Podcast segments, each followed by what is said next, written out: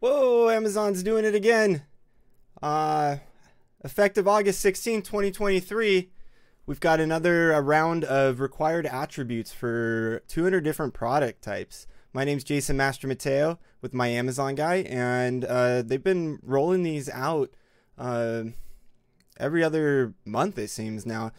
Uh, required attributes for the product that you need to input in the backend, or it could cause issues. Sometimes we've seen suppressions, um, listing yanks, all kinds of different things.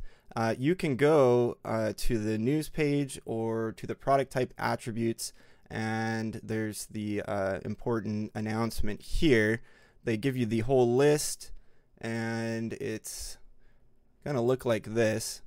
And I'll put the list in the bottom of the video here. Not sure why it's not loading for me. There we go. All right, yeah. So um, you've got your product type or your, your category, subcategory here on the left, and then the uh, the attribute name. And you should be able to just go into the edit backend manually. Um, or if you have a lot of those product types, obviously you can update via flat file. But make sure you get these filled in. They may not do anything um, to the listing immediately, but we have seen that these can cause suppressions if they are not filled in. Uh, my name is Jason Master Mateo with my Amazon guy, and this is another quick tip.